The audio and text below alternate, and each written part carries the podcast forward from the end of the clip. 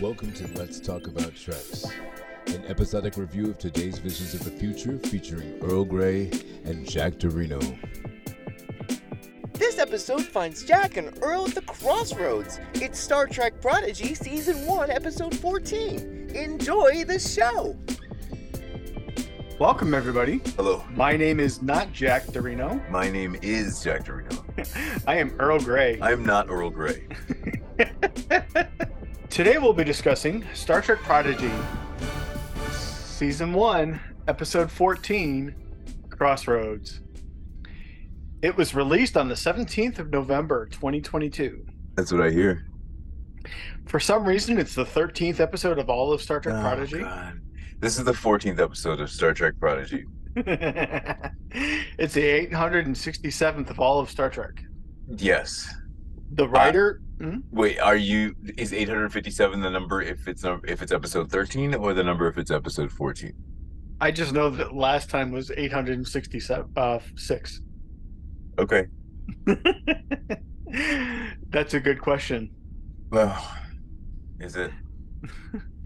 This episode was written by Lisa Schultz Bird. Lisa Schultz Boyd. The directors, we have two of them this time. We Mhm. have Steve In Cheng Un and Sung Shin. They do a lot of these episodes. That's my dog Sung Shin. Crossroads takes place in 2384 on Stardate 61302.7. Are you still getting the stinger at the beginning? I am. I am. Just after the uh, Paramount Plus logo with the little uh, Nickelodeon blimp. Um, I'm not even getting a Paramount Plus logo. I get Nickelodeon, and I get black screen, and I get CBS Studios production. Mm. After the uh, flyby, I get CBS Studios production, production, and then Nickelodeon. But I'm sorry. It's really blowing my mind. Um, quick question: hmm Whose account are you using to watch this television show? I'm using our producer's uh, David Moody's account, but I'm using the user my username. Right, so we're using the same account. Is, is what I'm getting at. Yes. I don't know why it would be. It's it's got to be regional. Why they would show you people in the you people in the Midwest that, and not show us coastal elites. Us Great Lakers. We- We've we've we've been through this. We've, Oh, we've been through this. Gorilla Jack confirmed for us that you are indeed in the Midwest. Oh, okay. This episode takes place in 2384 on Stardate 61302.7. What happens in this episode, Earl? When the crew attempts to secure transport to the Federation, they cross paths with the Admiral. Are you still getting the stinger at the front, A little fly around in the Delta? Yeah, still getting that's, That's racist. There's a thing that happens during the Protostar opening sequence, the Protostar, the Prodigy opening sequence, and uh, that is that the ship flies uh, through and past a bunch of bubbles. Hmm. Uh, it just started reminding me of something that happened during a season four of a television show that you haven't seen yet. Uh, but just thinking about it makes it very interesting and compelling that the protostar would be in that setting considering what that setting meant in the context of the other show Mm. just thought i'd point that out really quickly I remember what you're talking about now, and I know that the opening has different parts that represent the ship flying over like exaggerated portions of each crew member. And I've always interpreted those bubbles to be something like what Murph would be if he was yeah, i have around. i have as well Oh, okay. but then i saw something different Hmm. Okay.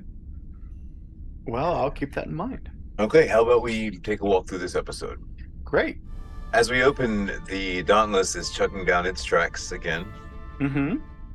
and asencia and diviner are in the sick bay Yes. I guess Asencia is trying to help, you know, the diviner remember again, and she sort of like triggers him into remembering the mantra of his people, you know, the one about no barrier can stop us, um, because she says something like no obstacle can stop you, which is like usually it'll be like the simpler to the more complicated Uh-huh. memory, but now it's Yeah. like we use the really complicated to get to the simple memory. yep.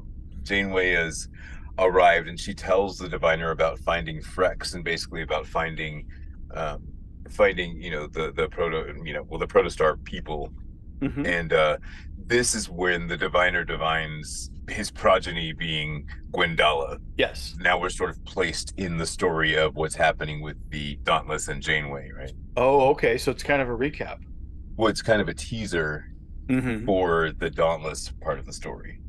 Oh, and Okay. leads us into the teaser for the prodigies the protostar part of the story yes.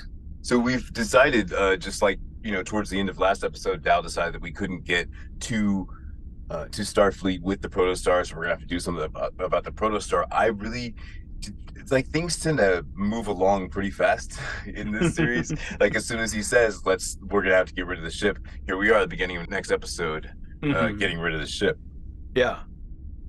So as we pan away from the protostar in the ice canyon, from that little overhead shot, it's that's when I realized, looking up across the nacelles, I realized these nacelles from this episode, well, from this ship, also remind me of the Kelvin universe, similarly to those of New Enterprise. Back Oh. in the Gallows episode Mm. the most recent episode. The Yeah. nacelles are, are actually kind of similar. It actually makes me wonder if the nacelles in New Enterprise was some sort of machine that acted like a force field to keep the sickness that they had away. Oh. Like maybe even to protect them in case of like a whoopsie doopsie shuttle go boom in your cave.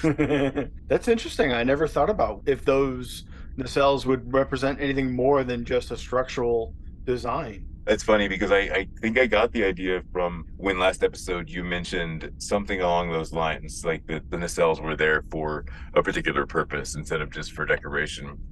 So we're down in the crew compartment, and we discover that Murph is now an egg. I think Murph is still a cocoon. Eh, okay. I mean, because I don't know if there's is there much is there a difference? I think an egg is has like a usually has like a well no I mean I guess they can have a soft shell. I think it's I think an egg and a cocoon. I don't think it's an egg because an egg happens at the beginning of life. Yeah, I mean This it's implied. where you turn into something different. Yeah, Like just from the definition of the word. It's Yeah. not an egg. It's a cocoon that's portable. I mean, all cocoons are portable yeah. as long as you keep them in the right uh, environment. They'll be okay. They're usually just like stuck to something to make sure they stay in that environment. But you know, Rok-Tahk can put him in a little bag and carry him around and keep that environment safe. Mm-hmm. Murph is purring like a tribble though, in, inside. Well, he's his- he's, he's trilling according Yeah. to the closed captions. Oh, okay. Is he? So he's not a tribble then? Apparently not. Uh, but yeah, I thought this was uh, a little cute. It seems like they're responding to things outside of in the outside world, and Yeah, Murph is definitely communicating from inside his cocoon. At one point, Rok-Tahk asks Murph a question, and Murph makes a sound. And then towards the end, when we're about to say goodbye to Janeway for a nanosecond, apparently from her perspective, we get uh, Murph also saying goodbye. He has like a little trill at that moment too. I noticed largely in this episode that we have two distinctly different Janeways, hmm like the hologram Janeway and the Vice Admiral Janeway. They're not only two different voices. I mean, it's Mhm. the same person doing them, right? But it's two different voices, and it's also two very different appearances. hmm The hologram Janeway has that like caretaker hair, right? The bun. Oh yeah, okay. and her face is very thin and her chin is Mhm. like very like raised and then when you get to the vice admiral janeway it's like seeing the difference between it's like seeing the difference between well it's, it's like seeing the difference between you know kate mulgrew basically so like what i'm getting at is that it was very thoughtful and obviously intentionally thoughtful and really neat the idea where they took caretaker janeway and that's the hologram and then they have if she were to play janeway now this Mhm. is how she looks now Okay, yeah, just like the structure of her face is a little different, you know. yeah, So like this hologram Janeway is a Janeway of an era. yeah. Okay, I I see what you're talking about. I like uh, Janeway's solutions to not saying goodbye. Uh, it reminds me of people who believe in an afterlife that you know, they often say, well, no, we're not saying goodbye. They believe that they'll see each other again. And they often do just say, see you next time or until later or something like that. I see what you did there. You you brought us to the end of the teaser, and you're letting our audience know that although we're saying goodbye, it'll be just for a moment. okay, sure. Yeah. We'll be right Um, back. We'll be right back.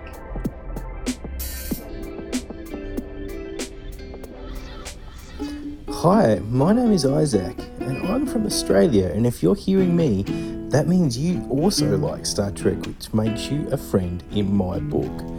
So if you like Let's Talk About Treks and would like to hear more podcasts, why not give us a try? Search for Unplanned Trek. where you can listen to a podcast about a random episode out of all Star Trek series, where we look at things like the best and worst characters, as well as we're giving out the Riker Medal for any love interest that we see this week. So search on Twitter and your podcast provider Unplanned Trek. and give our show a go. You may find that you recognise a voice or two as we have special guests coming up all the time. So, if you like a light-hearted podcast with a little twist of humour and a big focus on Star Trek, just give us a go, folks.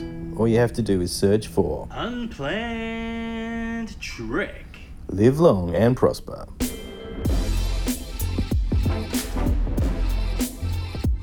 Welcome back, everybody. Hello, welcome back, you. So, shall we continue the the episode? Yeah, but yeah, let's do that. Oh, okay. They're burying the protostar beneath the ice and snow. Yes, with a phaser launch. this reminds me of the uh, Voyager episode "Timeless," where Oh, that's the one where they crashed on like an ice planet. yeah, I think they crashed on Hoth. Oh, okay. uh, And Harry Kim had to go save the princess. yes, exactly. Pa- Harry Kim Okay. had to fa- save his princess, Captain Janeway. Gotcha. It is hard to believe. Uh, it is uh, difficult to understand, and it is irksome to hear that uh, Tellarite royalty can travel no less than warp five. Don't you ever stop? Don't you? You never slow down. Like you're slow. No, you're not going warp five right now. You at most, as far as I know, you're going about 70 million miles per hour. uh, You know, same speed as pretty much everything. yeah, yeah, in exactly. the, in the galaxy. I also I don't I meant to look up what like Nimbo Stratus clouds were because I'm I'm not a wizard and I forgot since uh mm, I don't know maybe like 11th grade when when we last we studied cumulonimbus and all those kinds of stra- clouds. Yeah. Thankfully Rok-Tahk has studied them recently and sees them coming. Mm. Okay. One of the things I've always noticed is every time we see Pog wearing a new outfit, he apparently has cut off the sleeve of that new outfit and he's poked his whole prosthetic arm through it and wants his whole prosthetic arm exposed. I in this case with the jacket and being winter and everything, I would think that he'd want as much protection from the elements as possible. So the sleeve end of the sleeve would generally have a tighter elastic band or something to keep the wind out a little bit better than just an open sleeve. It always just seemed kind of weird to me that he seems to do that with everything he wears. Okay. Well, maybe he can get himself another jacket when we get to this uh, Star Wars depot. that you know, there's a there's a lot of Star Wars happening across this episode. I feel there were there were actually several times during the episode that I felt like I could, if I if I didn't close my eyes, that I could I could feel like I was watching a Star Wars cartoon. Definitely. There was a time when Zero even mentions that they've arrived at Mos Eisley. Oh, wait. Yeah, I don't think there was, um, but there are there are when we arrive there, there are ships that fold their wings upwards. There are, yeah. Yeah, sort of like you're landing one of those. What are they like a The Imperial Like a- Shuttle? uh, whatever. but Pog's like, it's not a depot, it's a junkyard, which I don't really know what the difference is. I think, um, I. like, I think I've always thought of a ship depot as a junkyard. I okay. think kind of like the same thing. Oh, okay. I mean, unless it's like, am I supposed to be thinking of like Ship Depot, like Home Depot? Like you go in there and there's like rows and rows of ships, and you just like go down the rows and buy one.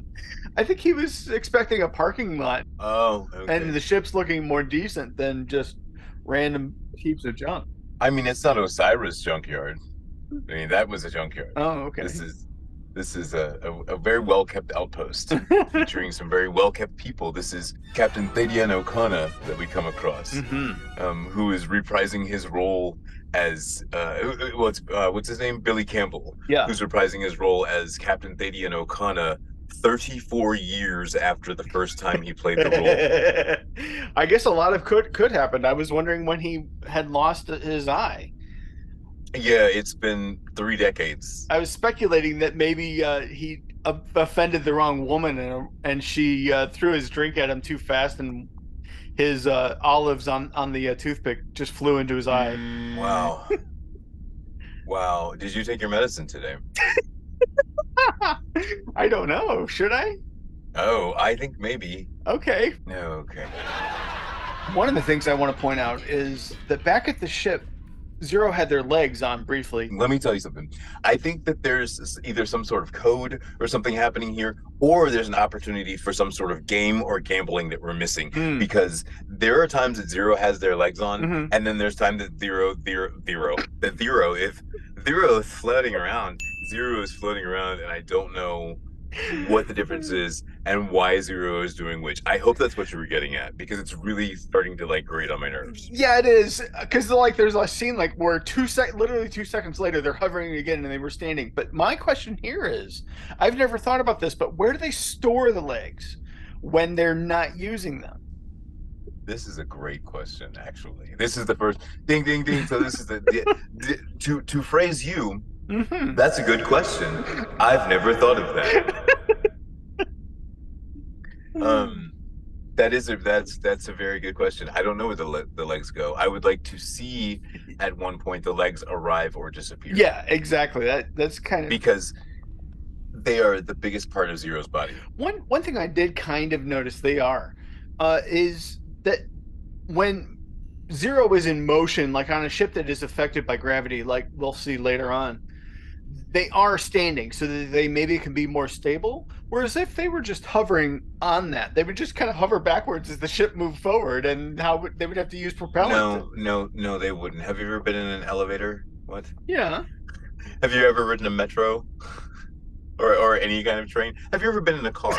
that's not how it works. Well, the car is pushing you forward, and, and if you have mm, if you have a drone and you have that drone floating in midair in your car uh huh. and you drive forward, is it going to come out of the back window? I have no idea. I suppose not.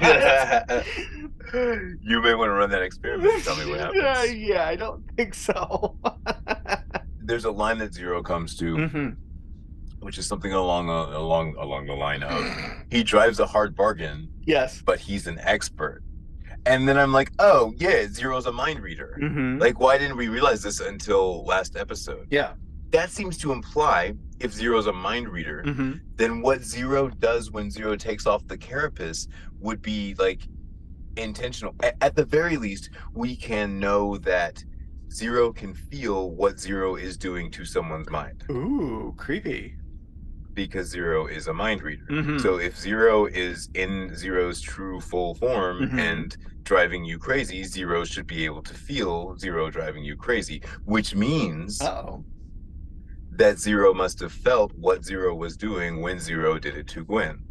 Ooh. Before Dal said Zero shut it off.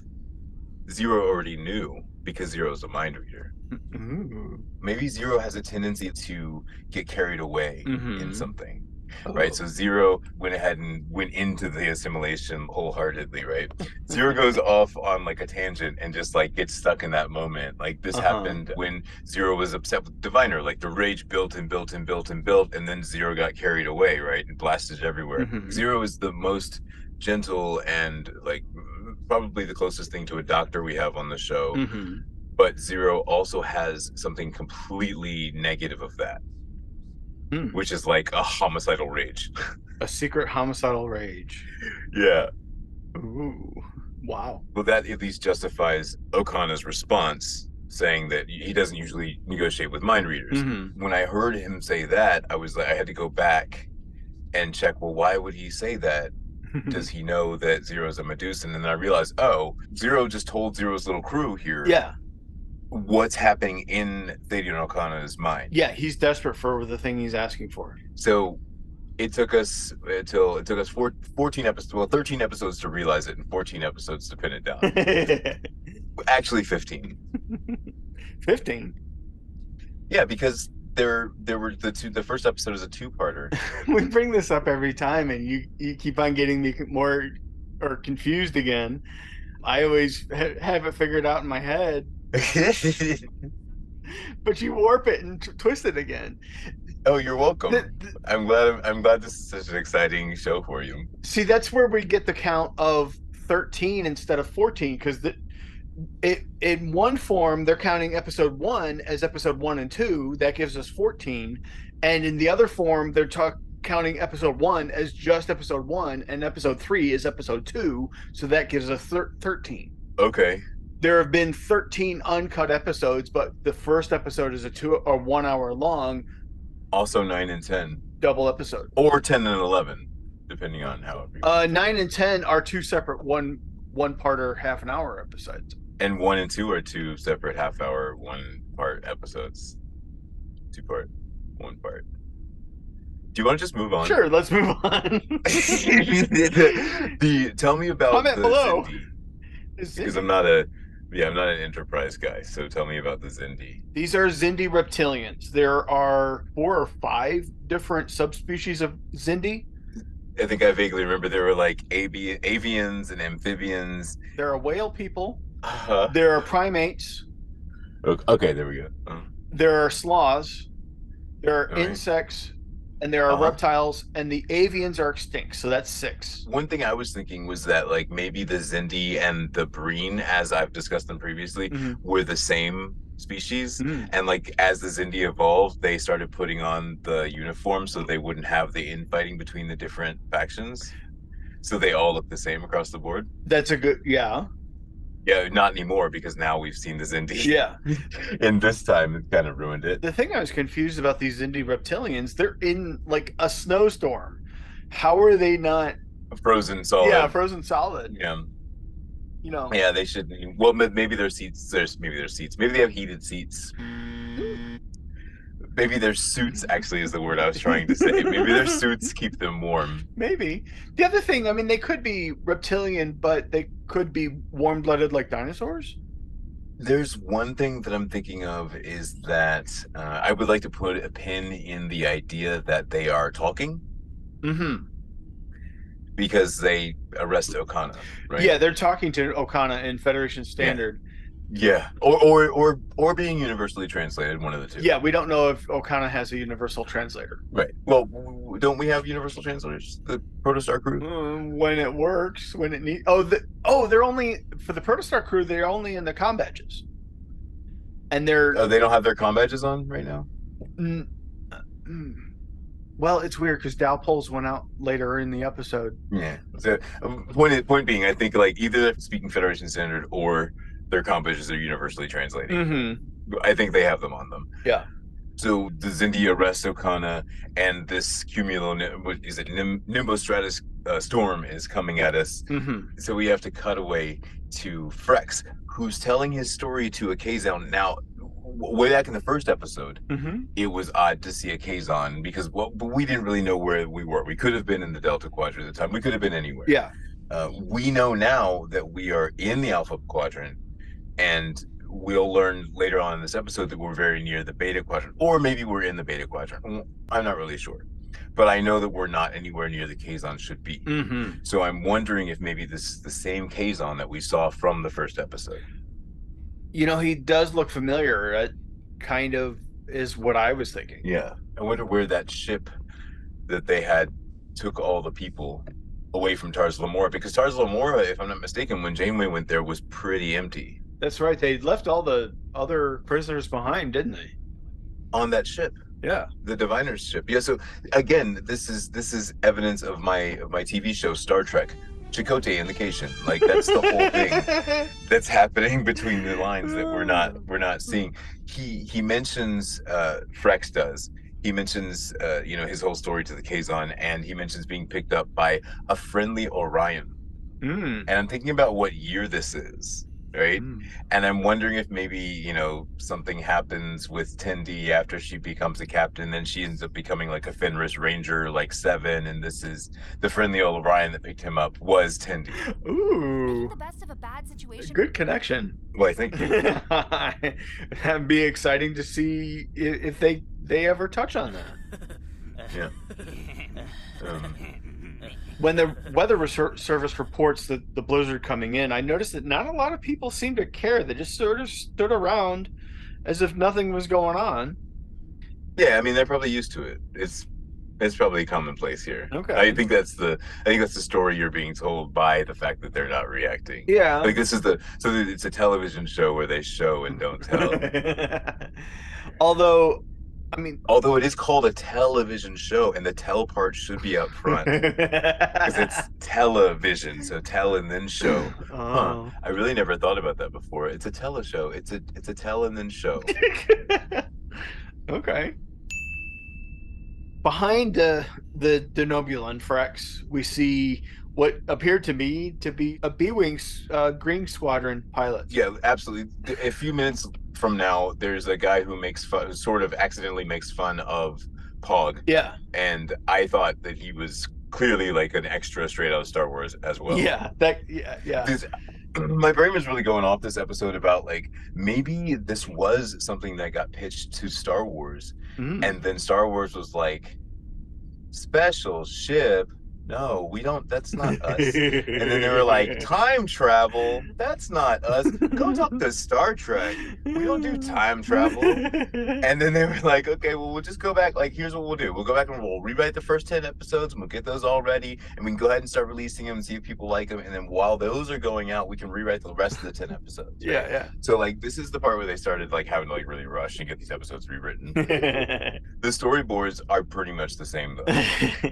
well, the interesting thing is that we're seeing parts of the Milky Way galaxy that aren't that are more lived in, that are more rough and tumble. That maybe that these are similar people that we do catch a glimpse of in the Star Wars universe, instead of the perfect, upright and shiny Federation or Empire or or, or whatever. Yeah, it's very much like that. Um, there's a thing that happens in this episode and happened last episode where we get those dark gloves, the black gloves. You know, like I know there was an episode of Voyager where Janeway had the, the black gloves. Yeah. she was really more like she. I think it was like a misremembering of Star Trek by a planet's people. Okay. But uh this is one where like the Doctor was fast forwarding into the future and they had like misremembered all of Voyager's whole like trip with them. Uh but her stomping around here at this outpost Mhm. wearing these black gloves and ordering people Yeah. this outpost is it's not a starfleet outpost Oh no, yeah, it's definitely not. usually when we go to an outpost that's like a trader post or not starfleet like if we were on the crew of the enterprise d we Mhm. wouldn't be wearing our uniforms when we'd be like sort of slinking around pretending to be one of the people and like blending in Yeah. so the fact that janeway's like coming down here like just out in the open and like searching this place um i don't know if we're friends with the xindi but i it's it seems to me that maybe this is a xindi outpost It it kind of does, yeah. ensign Asencia and dr newman janeway and commander tysess arrive Mm-hmm. on the planet. The only thing that bothers me about command about any of them is Commander Tysess, uh, because we sort of started talking about. I remember at one point we started talking about the Andorians and their naming convention, where they have the it's a CH, ZH, SH, Mhm. and uh, TH Oh, okay. for the sort of like prefixes before the uh, apostrophe. No, yeah, the apostrophe, d- depending on your gender, right? so, Oh, like, if your last name is Tysess, it would be like Chutisis or Shutisis or Thutisis or Shutisis, right? It wouldn't be just Tysess.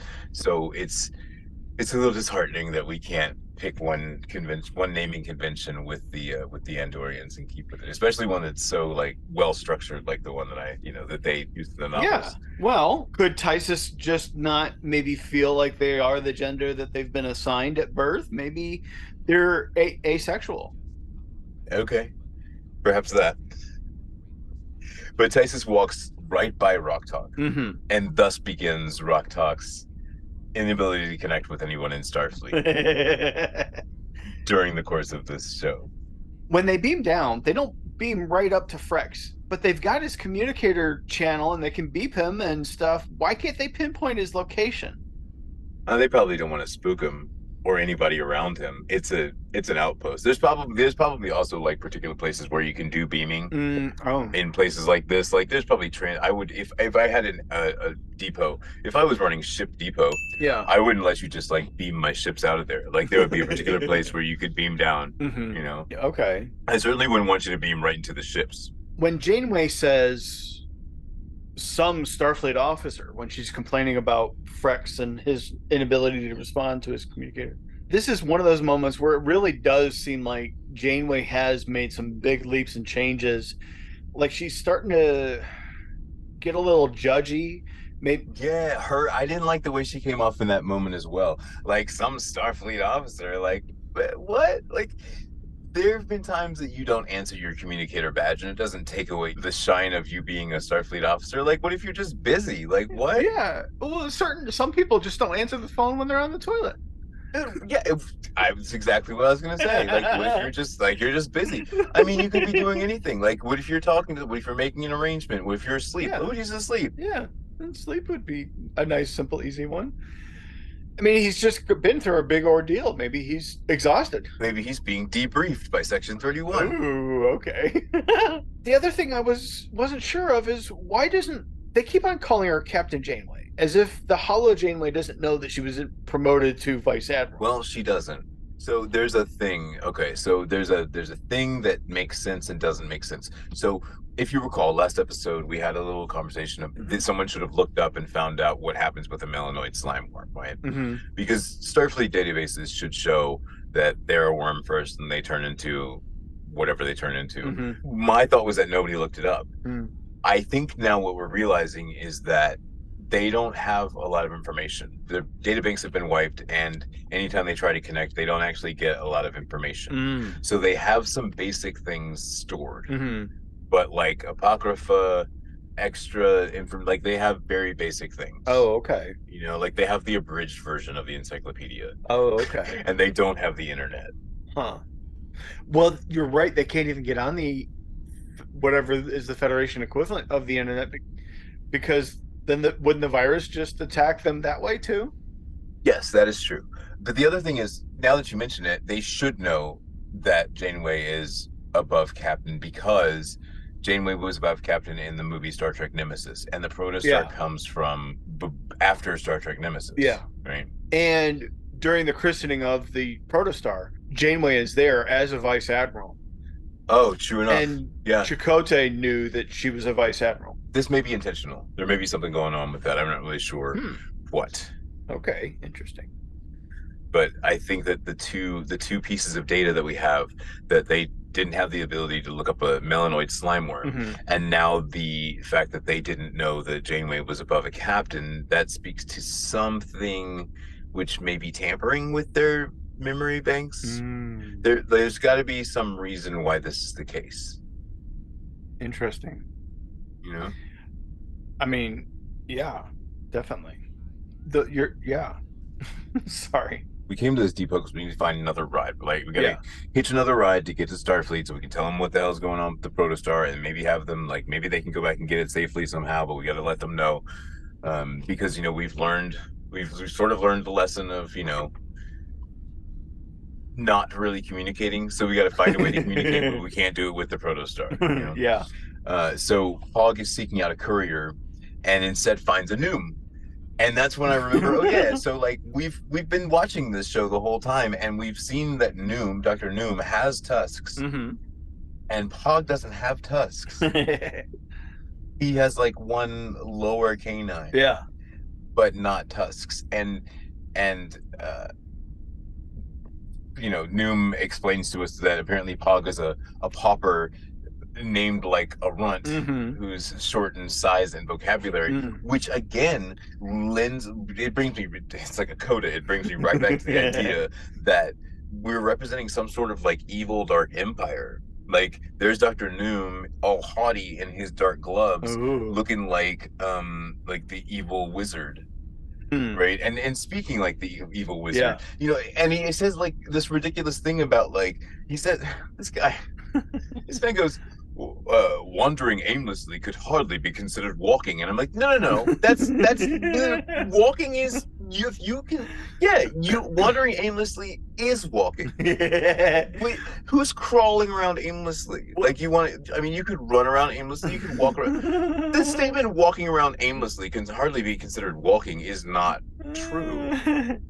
I I What just talking about I just like that uh Jankom finally gets a taste of his own medicine for being rude all the time with everybody else. oh is that what they're getting at Yeah. Cause he, he finally Oh, sees another okay. Tellarite and he gets an actual Tellarite oh, oh arguing. oh, gets real Tellarite interactions got you okay. Yeah. but uh, like so really I, okay because i was bothered because i was like the first thing he does is make fun of someone's height like what kind of doctor is he like who who takes like your physical disability and like holds it against you as your doctor Oh, he it seems like he wouldn't have the greatest bedside manner to me. at all But may, who is a doctor for a Tellarite? It's like it's like a doctor with the name Crusher, you know, or a doctor with the name Basher, you know, or a doctor with the name Bones, oh. or a doctor with no name. Ooh. Well, his name is just the Doctor. That's all they refer to him as, the Doctor. I think he's traveling through time. the then we get to the "Did you lose your mommy?" guy, Yeah. who who I think is definitely looks like somebody who's in the background in a Star Wars movie. Yeah, exactly. Why did she think you said Alexa? I don't know. That's weird. So then we have our our little um our little backdoor pilot of Gwyndala and the Klingon. That'd be cute. It would, uh, because I like I kind of like them together. What? Like Yeah. they they because when they meet, they're kind of like unsure of each other and they're Mhm. trying to like one up each other. Mhm. Um, I don't understand why this guy has an issue with Gwen speaking Klingon. Yeah, that was kind of odd. I mean, if I if I got greeted in a foreign place by somebody that could speak my own language, I'd be like, "Hey, cool, let's hang out." Yeah, You know, like going into Asia sometimes when when they find out that you can speak English, they want to practice their English because they're in school learning English because a lot of push is being put towards immigration. hospitality and stuff. Oh, sure, yeah. And so they want to practice your English. So if you're around somebody, if this guy's got the reverse situation, he's around all these Federation standard speakers, and he might get, uh, you know, a good opportunity to get a feel of home. Yeah, I mean, I, I've I've traveled in foreign countries before, and Uh-huh. it is comforting when you come across somebody who speaks your language. Like someone, if someone, you know, who's in that place comes up to me speaking my language, I'm not gonna be like, "Why are you speaking my language?" like what? Now, Jack, I have a question for you. Uh, What did she greet him with? What did she say? I didn't hear what she said. Oh, okay. I, I should have I should have I should have called it and paid attention to it, but I really didn't listen to what she said. I couldn't make out what exactly she was saying, but it didn't sound like my understanding of a standard Klingon greeting. I mean, it wasn't Nuke. Yes, it, that. yeah, yeah, Yeah. It wasn't that. That's what I was getting Yeah. at. when the Klingons about to try to take Gwen's uh like technomancer metal thing, like Mhm. which clearly he's not gonna be able to take, like Asencia stops it and Asencia like kind of saved his life just right there. because like he doesn't realize that Gwen could just form that thing into a bat'leth and chop his head off. yeah. Like for real. Or at least like slice his leg open and open his femoral. you know, like the first episode of Lower Decks. oh yeah. Asencia does uh, sort of recognize Gwen's similar appearance to the diviner Mhm. and lets her know that the dad that her dad is on the ship which that's the thing that's going to freak her out which is like there's no there's no understanding. There's there's no ability for Asencia to understand why that would why that would freak her out. Um and and also trying to find the protostar would freak her out. So Gwen this is one of the this is one of the many opportunities in this episode that somebody had the opportunity to explain the whole story. Mhm. right? Instead of like hiding the truth. We've we've learned all of these characters have learned one by one something about telling the truth along the way. Right? Yeah. and this is all thrown out the window for the most part during this episode. It's really strange how it happens but like this is definitely the time for gwen to talk to somebody and say hey oh like here's what's going on. Here's what's going on with the Mhm. ship. This is what happened to the station yada yada but she does not Mm. instead she escapes on a land speeder a land speeder. Yep. why don't we take a little break here at the end of act one and uh, we'll come back shortly for act two wonderful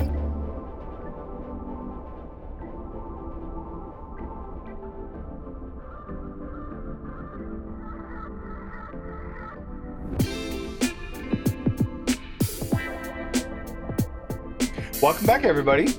Welcome back you Thank you for sticking with us. It was a pleasure of them to stick with us. How what what joy we bring people with our with our long drawn out, super over detailed discussions of Star Trek Prodigy. Season one, episode. Oh. Yes, Crossroads. Dal is walking by and he passes the sound of Janeway to a away team. mm-hmm. Yep. So of course he turns around and, and calls out a name which causes him to now owe Vice Admiral Janeway a drink. You stole my line. yes, definitely. That he he owes her a coke. Yeah, so this is this is when what no, he owes her a tea. Oh, it. We're trying to cut down the caffeine on these children. Oh, okay.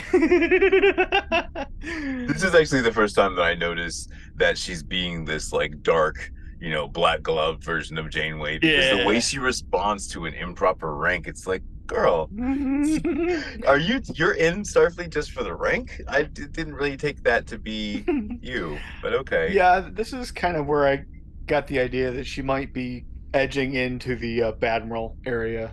I mean, are you ready for my time travel theory? Uh oh. So my time travel theory is that we are in a shard universe created by the protostar coming back, sort of like the Kelvin. Okay. So the protostar comes back, and all the events that happen after it arrives are slightly different than they would have unfolded because the protostar came back and something happened, Mm. right? So all these, so this is actually not quite the prime universe. It's close, but it's not quite the prime universe because of the presence of the protostar. Mm. And at some point in the future, we'll do a stitch in time, and we'll have our regular non-black glove Janeway back. ah, cool. maybe this series branches off from the prime universe when you know Chakotay di- disappears from the timeline for example Okay. Cool. This is exactly when Dal should have been explaining, "Hey, you know what? We've we've got a virus on our ship. Can you help us with it?" yeah Yeah, yeah 100% he should have gone like oh this whole thing happened like we accidentally blew up this station like it wasn't us but like this we have this crazy thing aboard our ship that this guy put like Yeah. he should have explained the entire thing Yeah, right now yeah, yeah, exactly. but instead he's all nervous and Yeah. uh, tries to relate you know where he is to where she is and you know Mhm. she so she of course is like well i usually just you know make a decision i just go for it yeah we we know this is how you get yourself lost in the delta quadrant know, for 70 years, right? I like this scene. This is where we get our lesson from the scene. Dal asks, "Have you ever wanted something so bad, but you're afraid to? Uh, if you say it, then you might say the wrong thing." have you ever i'm sorry and then Janeway encourages, "I often do, but fear of failure has killed so many dreams of the past before." Tuvix. Doesn't anyone see that this is wrong? she was afraid she was going to do the wrong thing by not having her security officer and herself be different people Mm-hmm. so because she was so afraid of that it killed Tuvix. Mm-hmm. Okay. Ooh. she she makes a, a really quick Picard reference, Oh. and at the same she says, "We Starfleet officers make it so." Oh, right, but right, under yeah, that, okay. underneath that is playing the Voyager theme. So I'm a little, I'm a little like, wait, are you overwriting Picard with Janeway? That's what's going on here. Well, I'm sure there's plenty of people out there have quoted Picard "Make It So" before. I think she might have during the series. Well, and Jane Janeway jumps to conclusions again once uh, Frex shows up. Yeah, so Tysess brings in Frex, and Dal is just quickly excused, like you can go do something else. Janeway seems very curt with this, like, Oh, okay, kid, get out of here. yeah. you know, this, this is our key to everything, and this is what I've been after all this time. And right? If Dal had stayed there, it might have been resolved a little more quickly. But I mean, it's it's TV show and reasons. So if we resolve it too quickly, we won't have more TV show to do. Frex's exaggerations and excessive adjectives just give the complete wrong impression of our heroes here. No, I don't think they do. Oh, you don't? I think that from no, I think that from Frex's perspective, everything he's saying is valid. I think that be, I think because we know, you know, the intentions were different. Mm. Like that's the only thing. Like this is what Dal, this is what Dal is, is is muttering from the shadows. You know, that maybe they have good intentions because we, the viewer, know that they did have good intentions. okay. Like in context, I thought it was weird for Dal to say maybe they had good intentions because like it's not necessarily that they had like coming from. If I were in their shoes, Mhm. it wouldn't be that I had good intentions. It's that I didn't mean for anything to go wrong, Yeah. right? Like I didn't know that thing was going to go wrong. Like I didn't. Yeah, They really, they literally didn't know that was going to happen, right? Yeah. From our perspective, they had good intentions, Yeah. right? So it, it, it was. They didn't little- know the virus was there. Yeah, it yeah. They didn't know it was there. They they had been told about it, Mm. and and Gwen knew that we can't go, we can't go. Mm. But they they you know They didn't know what that meant, though. they didn't know they, they had good intentions in coming to the starbase like they Yeah. they had a purpose that had nothing to do with you know blowing it up Mm-hmm. or whatever janeway is clearly actually stressed about Chakotay. and and Yeah. again i'm wondering it takes a certain number of people to fly the ship so where are the rest of the people who are flying the ship Mm. Frex's um exaggerations and adjectives are are interesting and they're very like they're very perspective based right because like the creepy dingle dangle off the back of his neck is kind of rude Yeah, it, it definitely. But it is the it is actually the dingle dangle that Dal is actually play he's actually fingering it the first time that Janeway sees him Yeah. yeah. and that's what that's what leads her to put this whole little puzzle together Right. so Dal uh, takes off to start gathering his crew Mm-hmm. they sort of get on the run. Janeway calls the security chief of the depot. Yeah. And has the exit sealed. And this is where I go back to okay, so this is like some evil empire ish, right? Because this is not a Federation outpost. Where does she get off coming to some outpost that's unaligned with their with them? And it's run apparently by the Xindi, and she's now making if she's not giving commands she's definitely making requests and if you're making requests that are like immediately followed then you you must be doing that with some sort of weight which means that starfleet has some sort of influence over this outpost Perhaps. because Well, why are they responding to her as if she has some authority May- to to ask them like Thadiun Okona can't just call them and be like hey lock the place down yeah. but Vice Admiral Janeway can come and be like, "Hey, lock this place down." I'd be like, "This isn't. This isn't. We're not a starbase. What do you do? No, May- we're not locking it down for you. What if? What if you're like, we're not locking it down so you can catch somebody because then we're gonna have the reputation. Oh, don't go to this place because they're always locking it down to catch people for Starfleet. maybe this is maybe this depot is a part of a government that is interested in being a part of the federation and joining the federation so maybe they do have a little bit more of a pull or influence Yeah, because of that yeah, I agree. I I would like to know if this is a Xindi outpost or if we're just seeing a lot of Xindi. You know, yeah i mean the only xindi i'm seeing are these uh, security officers the reptilians that we see they could be hired thugs too Agreed. I just I don't see anybody else in in a, in a position of authority. There is one person that we see who's the chief of security of the place uh-huh because when she says this is Vice Admiral Janeway, I want to speak with the chief of security. We're then shown a particular Xindi who Mhm. responds to her orders by ordering that they put the station on lockdown, or they put the you know the base on lockdown, yeah or you know seal the exits or whatever. Yeah.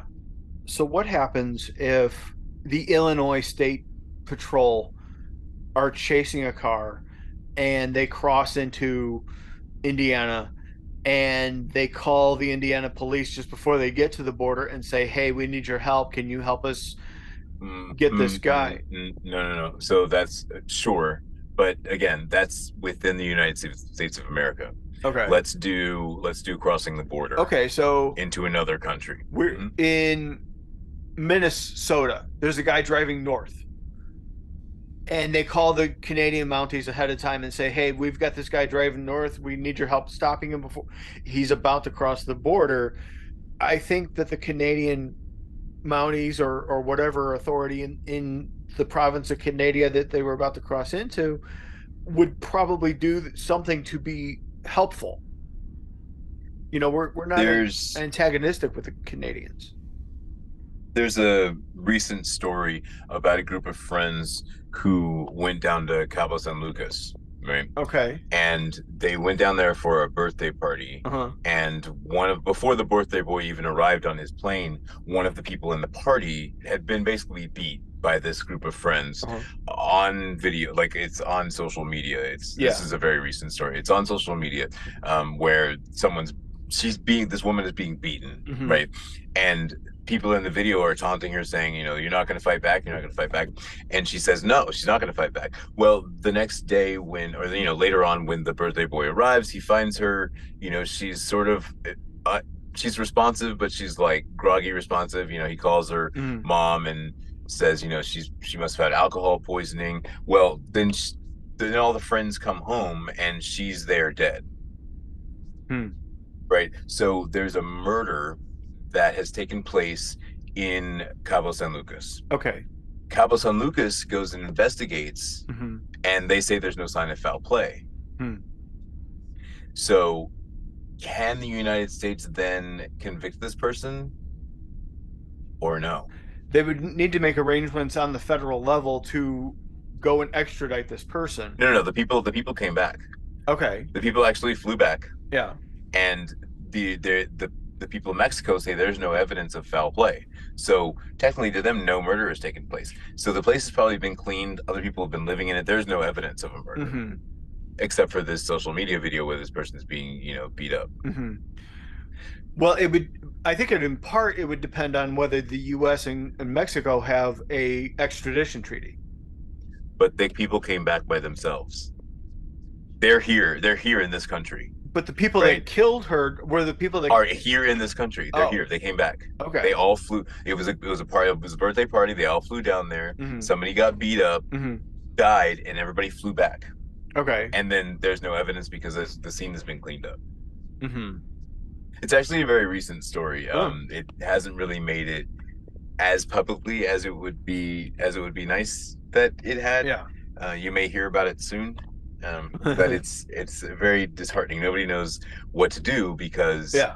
we don't have any proof of a murder, but there kind of was a murder, Uh-huh. like, but we don't really know. So there are like, so there's jurisdiction jurisdiction issues, and there's questions about like what authority we have to you know hold somebody for a crime that we don't know th- that there was a crime especially if there's someone saying that there was no crime so there's been no crime here as far as the people in this outpost know nobody except for Thadiun Okona did anything wrong hmm so why would they then kowtow to Janeway and ha- and like agree like participate in the capture of somebody who Janeway says has committed a crime when we we don't they don't know at this outpost that there's been a crime at all. They don't know why she they don't even know why she's saying lock it down.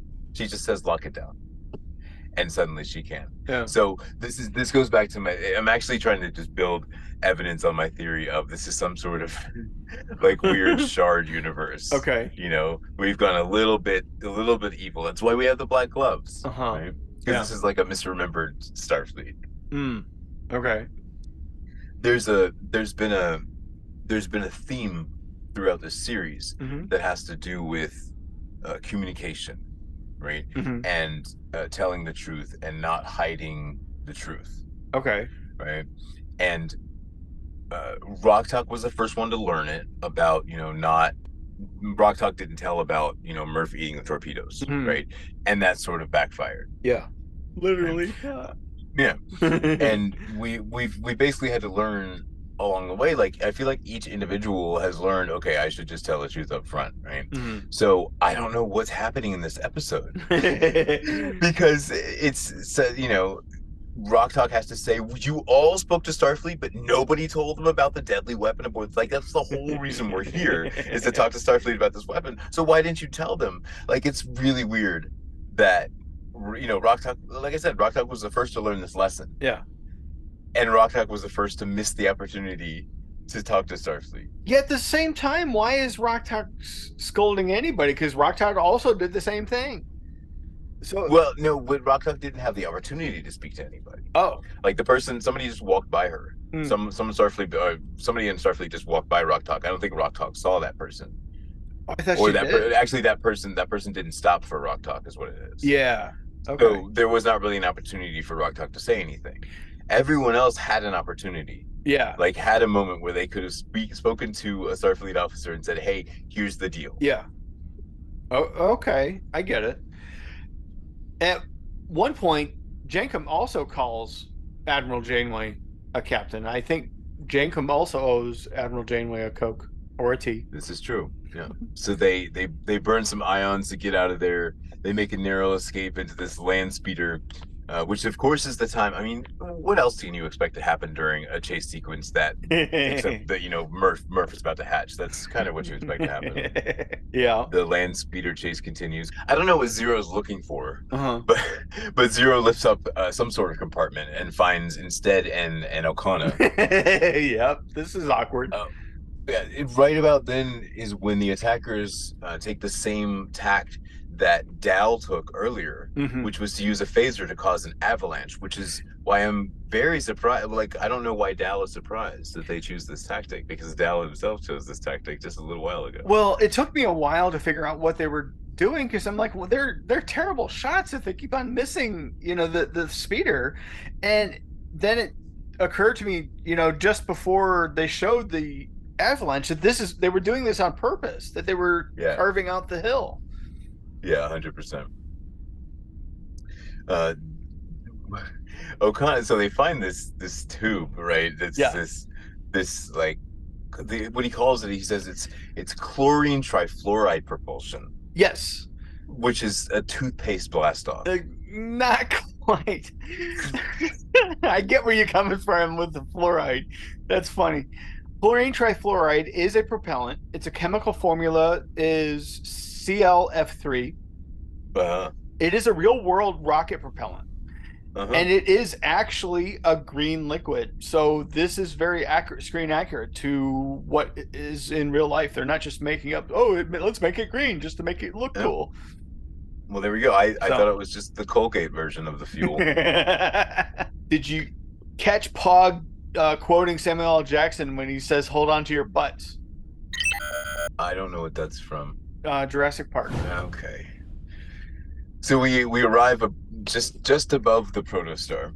That would make a good uncle or a dad here because he's got the greatest uncle joke here. Don't worry, we're right above it.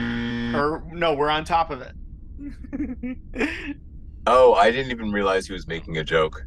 I thought he was just describing what was what was happening right then. yeah, that's that's what makes it a dad joke. 'Cause- They they get back to they get back to hologram Janeway, and she's like, "Hey, well, how did everything go? yeah, Couldn't have gone worse." yep, definitely. Yeah. That is the end of Act Two. hmm Do you want to take another quick break and come right back? We certainly could. All right, let's do it. Are you ready? Yes. Welcome back, everybody. Welcome back, you. yeah. So we come back into the episode to a bunch of Xindi chatter. Mm-hmm. Why is there a bunch of Xindi chatter? This is the part. This is the pin that I placed for earlier. Yeah. These Xindi sound like the aliens from Mars Attack. right? And I'm like, I never re- thought of that. why do they sound like that when clearly we heard them speaking toward the beginning of the episode? But now they're like,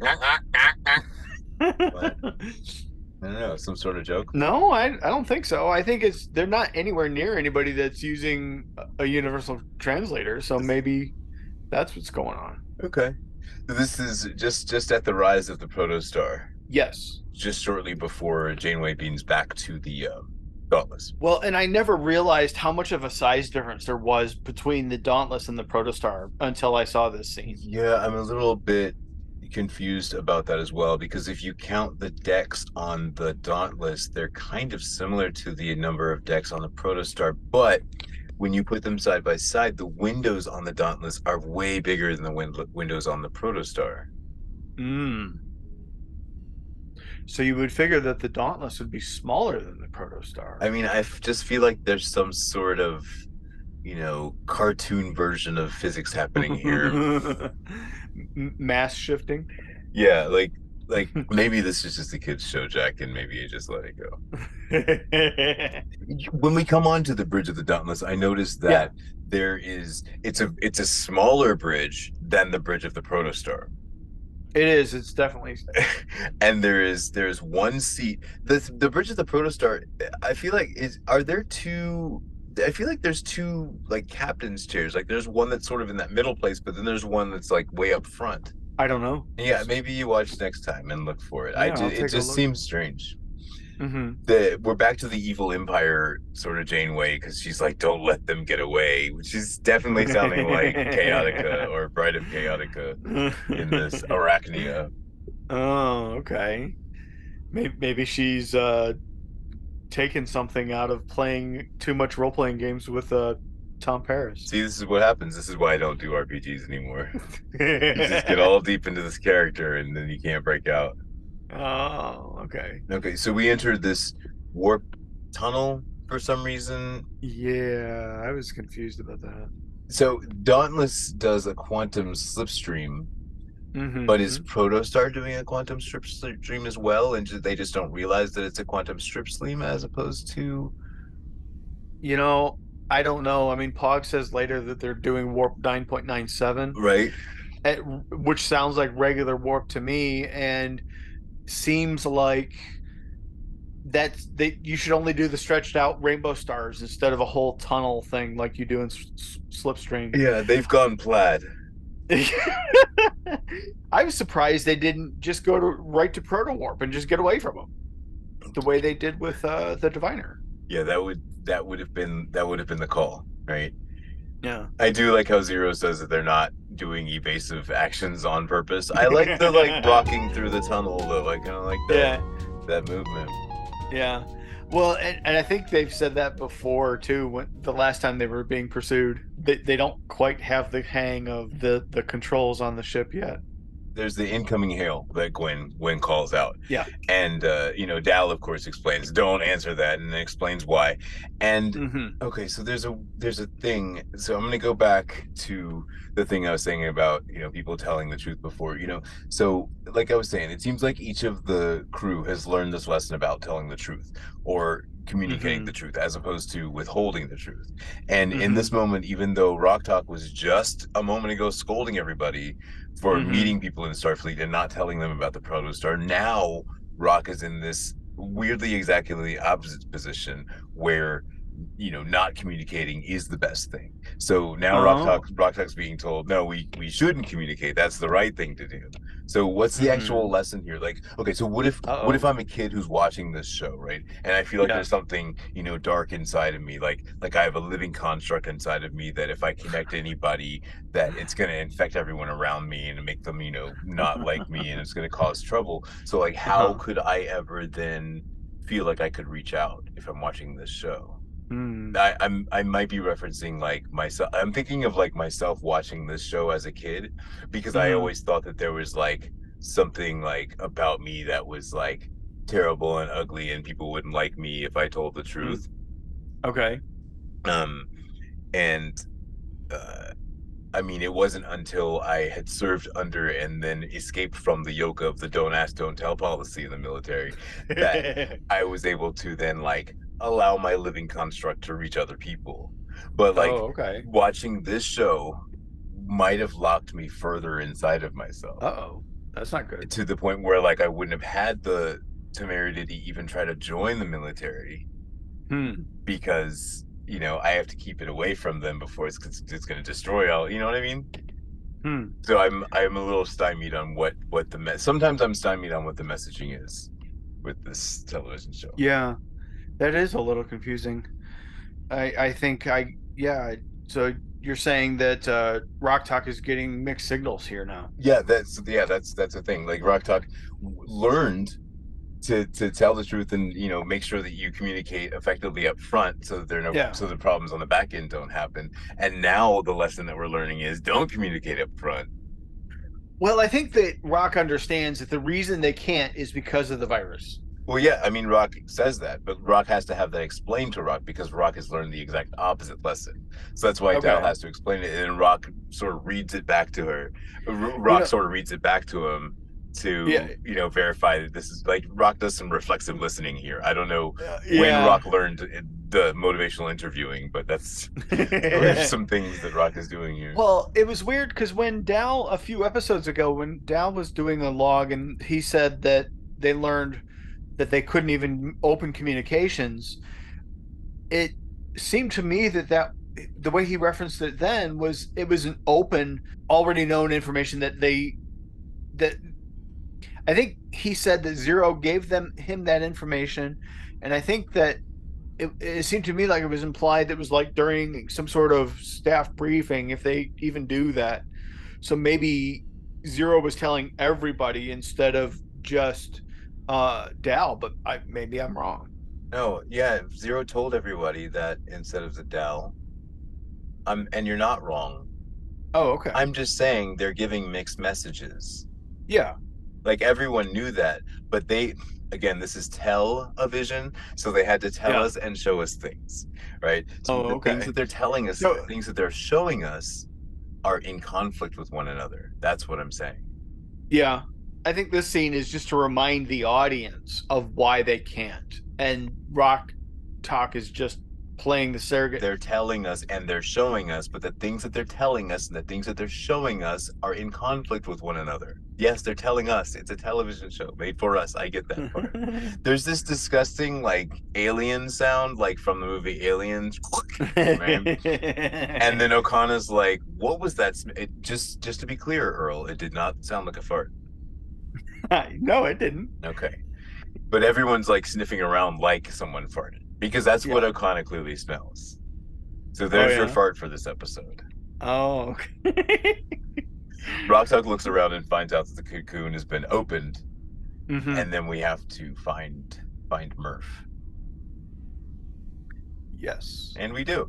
There's Murf is hiding behind a behind a little console. Makes their first post metamorphosis appearance. And I wasn't sure how I felt about what the way they looked in their new form. Yeah, tell me more. I wasn't sure if I felt disappointed or disgusted, maybe Okay. like it was a little over cute. I mean, it reminded me of a what what were they called? Like a Teletubby. What what did you Oh. think? I thought that this form made me realize that we are at a mid stage for Murf. I think that Murf is Mm. going to evolve again. Oh, okay. Murf has emerged as like a little goopy kid, Oh, Goopy. you know, Yeah. who who again can't speak. Um, I think Still that there's some more changes coming for Murf. Okay. Uh, but I do also wonder now if you remember, one of Murf's first actions aboard the ship was to stick onto a console and control the ship. Uh huh. Did Murf fire the torpedo on purpose? It's a good question. Thank you. Uh, Murf is definitely making things go from bad to worse. Like though. Murf would know where the torpedoes are and how to fire them.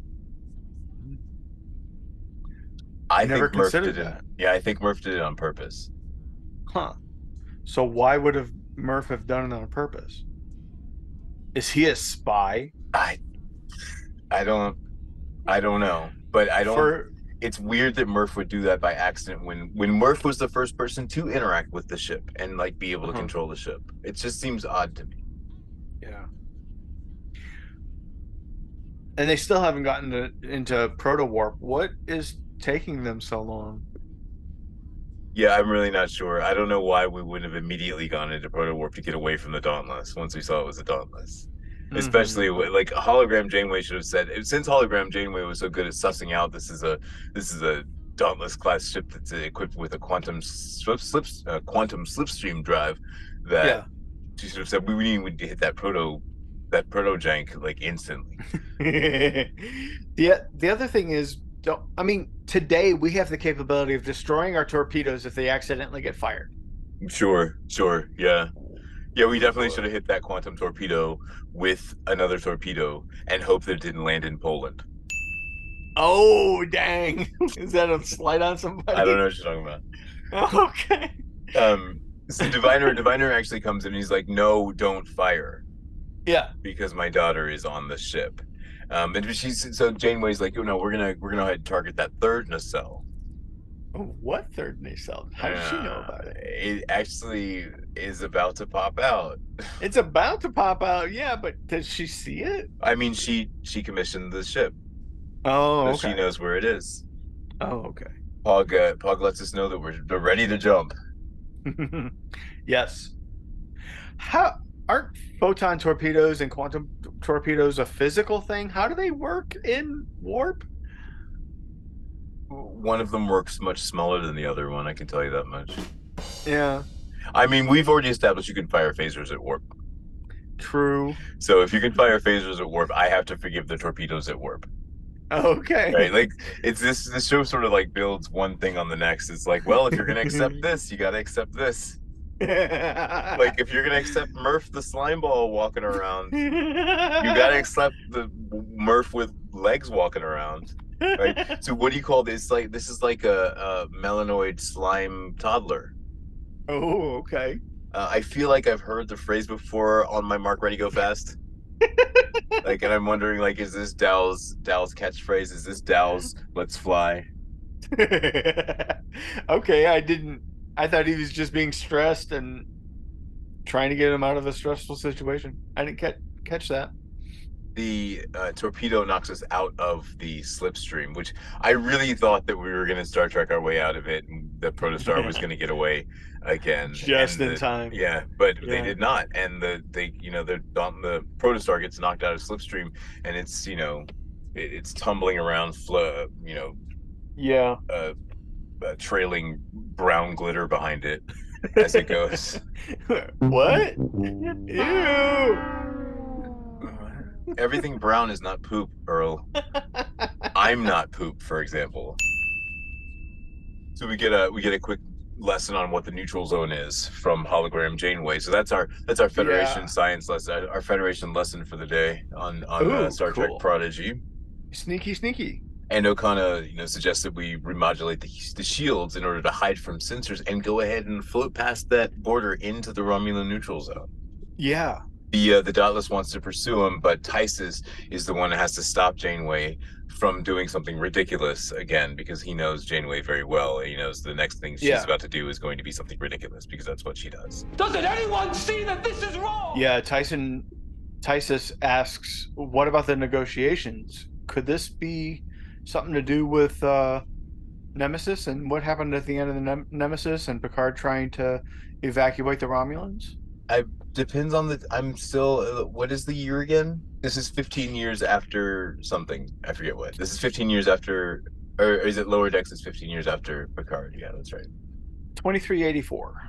Oh, 2384. Okay, so we are like just after Voyager. Yeah, like just as just after Like, Voyager. yeah, shortly after Voyager. They're going I right mean, they back. pretty much pr- promoted her the day she got home. So, Mhm.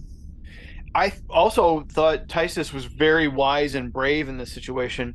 He understood that at sometimes we have to defy authority if the authority is doing something that isn't right. yeah, you got to storm that capital. well, no, not that. like when Data learned that it's okay that sometimes you can't. Picard said to Data at the end of the episode where they were trying to track down the Romulans. Data, there's been so many times when I was just following orders caused unknown catastrophes, Yes. and this this is a point where The line must be drawn here. well, I mean, he's kind of drawing a line. He says, "No, Janeway, you've always told Yeah. me that yeah, I have to pay attention to my emotions, but I can't let them rule me." 100%. So, Um, which is funny because here come these people who are led by their emotions.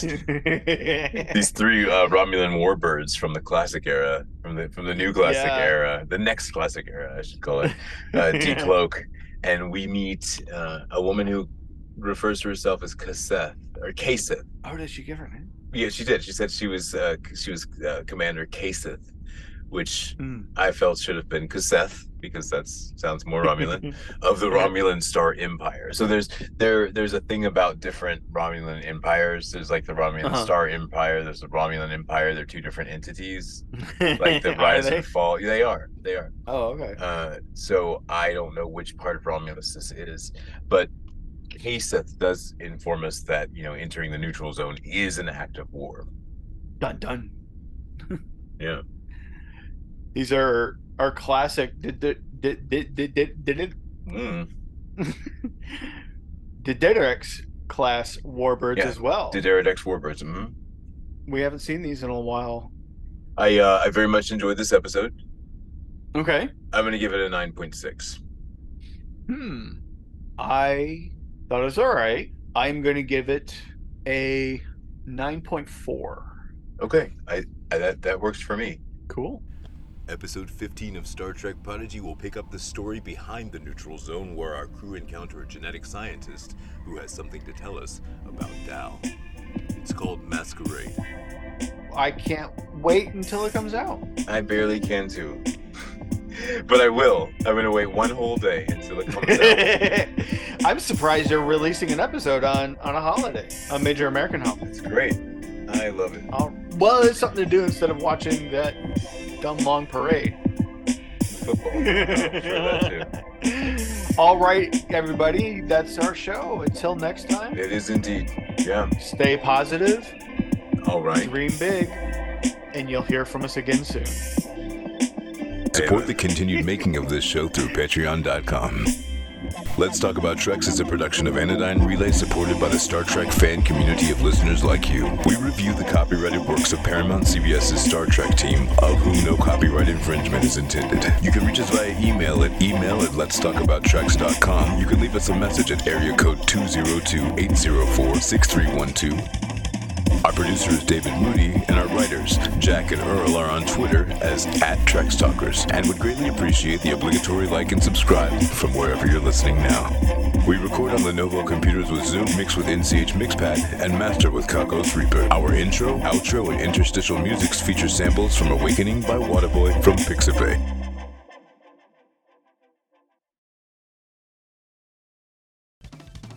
Hi, I'm Earl Grey. And I'm Jack Dorino. We are the makers of Let's Talk About Treks. It's an episodic review of today's best visions of the future. That's Star Trek. We do deep dives on every episode about a week after release. We hope you'll join us. It's fun. It's exhausting. It's funny. It's strange. You're strange. We talk strangely about Star Trek. We do? You do. We both do. And we hope you'll join us. You can find Let's Talk About Treks wherever you listen to podcasts.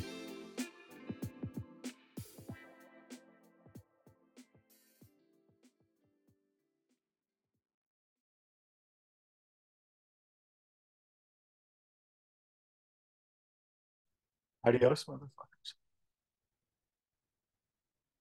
You gotta go pick up.